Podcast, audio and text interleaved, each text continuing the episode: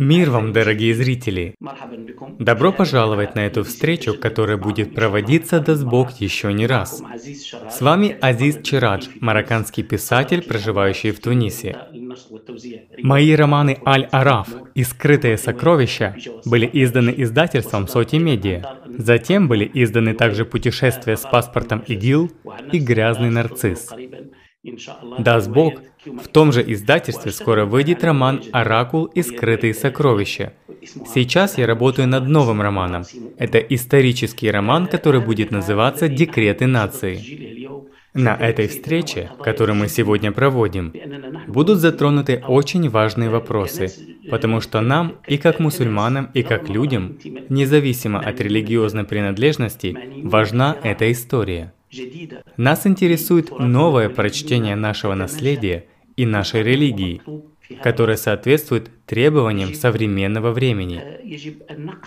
Мы должны читать или перечитывать это наследие в соответствии с требованиями нынешней эпохи и в соответствии с новыми знаниями, которые были даны нам и не были доступны нашим предкам. Первое, что мы, мусульмане, должны знать и должны передать всем людям, что послание Мухаммеда, мир ему и благословение Аллаха, это Коран и ничего больше. Хадисы – это бич и великое бедствие, от которого страдают мусульмане. Они и сейчас от этого страдают. Например, то, что называется Сахих Аль-Бухари, вот эта книга, Сахих Аль-Бухари. Я думаю и беру на себя ответственность, прежде всего перед Богом и перед самим собой, что несчастье мусульман в этой книге, то, что называется Сахих Аль-Бухари. Я доверяю словам Всевышнего. Мухаммад является всего лишь посланником. До него тоже были посланники. Неужели, если он умрет или будет убит, вы обратитесь вспять? Сура 3 Аль-Имран, семейство Имрана, аят 144. Я считаю, что после ухода святого пророка мир ему и благословение Аллаха, исламская умма находилась в состоянии революции или хаоса. Мы не обращались к пророческому посланию Корана. Скорее, мы создали параллельную религию для этого послания. Мы называем это хадисами. Эта религия постепенно формировалась на протяжении всей истории после смерти посланника, да благословит его Аллах и приветствует, в соответствии с интересами политики или группы людей. Государство и политика находились на службе у религии сразу после смерти смерти пророка, мир ему и благословение Аллаха, я имею в виду сразу после события в Сакифе, мы перешли от религии к служению политике. Я думаю, что в первую очередь мы должны разобраться в этом вопросе, поскольку он до сих пор вызывает много проблем и много кровопролития.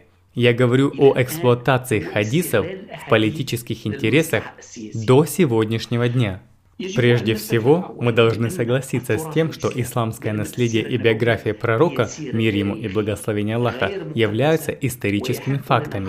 Это не священно, и мы имеем право вникать в это и анализировать это в соответствии с социологическими и историческими подходами, чтобы отличить правильное от неправильного. Первое использование хадисов за счет Корана произошло во время правления первого халифа Абу Бакра Ас-Сидика – я не думаю, что какой-либо мусульманин, независимо от того, шиит он или суннит, или какое-либо другое направление, не согласится со мной по поводу этих исторических фактов, которые я упомяну. Мы говорим, что когда посланник, да благословит его Аллах и приветствует, умер, мусульмане погрязли в хаосе и столкновениях. Среди них был даже Умар ибн аль-Хаттаб. Некоторые из них думали, что смерть пророка была временной и что он вернется к жизни, пока Абу Бакр не пришел и не сказал, что Мухаммад был всего лишь посланником, и до него тоже были посланники. Если кто-то поклоняется Мухаммаду, Мухаммаду, то Мухаммад умер, а кто поклоняется Богу, то Бог жив и не умирает. Посланник, да благословит его Аллах и приветствует, умер, и он оставался лежащим на своей кровати в течение двух или трех дней. Все, кто писал об этом, согласились с этим фактом, и мусульмане здесь перешли к стадии разногласий по поводу того, кто станет преемником посланника, мир ему и благословение Аллаха. Ансары хотели от них халифа, а мухаджиры хотели от них халифа.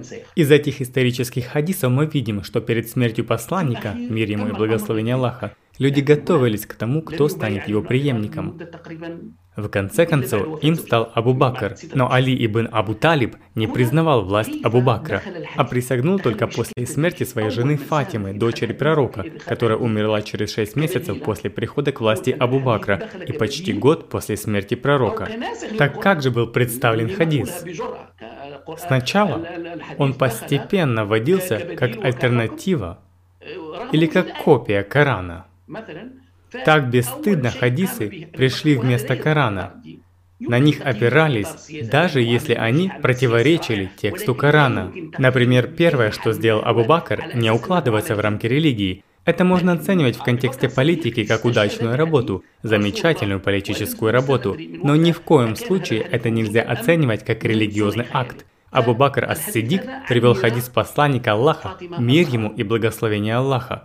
И мы не знаем с того времени, существовал ли этот хадис, или это плод его воображения. Речь идет о наследстве Фатимы Захары. Когда Фатима Ас-Захара претендовала на свое наследство, оставшееся от посланника Аллаха, да благословит его Аллах и приветствует, Учитывая, что посланник был богатым человеком, нельзя отвергать это и подтвердить, что он был бедным. Наоборот, у него было состояние, и он брал пятую часть добычи, а это означало, что он был богатым человеком. Абу Бакр Ас-Сидик запретил это на основании хадиса. Здесь мусульмане вернутся к тому спору, который Фатима Аз-Захра имела в мечети пророка с Абу Бакром, и она сказала ему, «Ты наследуешь своего отца или моего отца?» Она процитировала аят из Корана о наследстве Соломона, сына Давида. Он сказал, «Я слышал, как мой возлюбленный посланник Аллаха, да благословит его Аллах и приветствует, говорил, что пророки не наследуют». Здесь начались разногласия между тем, что является хадисом, и тем, что является сунной. Я считаю, что Абу Бакр Бакр положил начало использованию хадисов в политических целях, потому что исключение Фатимы Аз-Захры и лишение ее наследства не имеет религиозных причин. Мы никоим образом не можем сказать, что он лишил Фатиму Азахру наследства, потому что стремился применить исламское право. Нет, это был чисто политический акт, потому что для Фатимы получить наследство означает укрепление силы и права Али ибн Абу Талиба, потому что мы знаем, что деньги – это сила управления, и с их помощью он смог бы мобилизовать армии, чтобы заявить о своем праве. И поскольку многие мусульмане были согласны с Али в наследовании посланника, да благословит его Аллах и приветствует, Процесс лишения Фатима Аз-Захры ее наследства был через хадис – что меня беспокоит в этом вопросе, так это то, что это лишение произошло не потому, что оно соответствовало пророческому закону, закону Мухаммеда, мир ему и благословение Аллаха, или исламскому закону. На самом деле, смысл аята был четким и ясным. Давид был пророком, Соломон был пророком, унаследовавшим Давида, и он был пророком. Таким образом, Фатима Аз-Захра явно имела право наследовать пророка Мухаммеда, мир ему и благословение Аллаха. Таким образом, Слова Абу Бакра Ас-Сидика Фатиме о том, что пророки не наследуют, не находят сильной юридической поддержки в Коране. В то время он создал для себя другую опору, которая должна была быть подобна Корану – подобно словам посланника, да благословит его Аллах и приветствует. Это с одной стороны. После этого, я думаю, политическое использование изречений пророка, мир ему и благословение Аллаха, начали нарастать, потому что Абу Бакр стал сильнее, одержав победу в первом конфликте. Проблема, которую мы замечаем, заключается в более частом использовании хадисов вместо Корана, чтобы исключать или дистанцировать определенную сторону с политической арены. И здесь мы не знаем, это было совпадение или это было запланировано запланировано с целью исключения Али. Я имею в виду, что в инциденте во время крупного мятежа с Муавией был сфабрикован ряд противоречивых хадисов. Мы смело можем сказать, что они полностью противоречат кораническому тексту. Точно так же с этого момента, параллельно с исламской религией, начала формироваться религия, которая должна была вывести свои принципы и законы из Корана. Она начала расти и разрастаться, но наиболее она крепла во времена Ибн Таймии. Вот перед нами новая противоречивая религия. Надо сказать, что она полностью противоречит или полностью искажена по сравнению с тем, с чем пришел святой пророк, да благословит его Аллах и приветствует. Здесь мы обнаруживаем, что в исламе исламские цели, исламское законодательство, исламская юриспруденция или даже исламская вера были основаны на конкретном событии.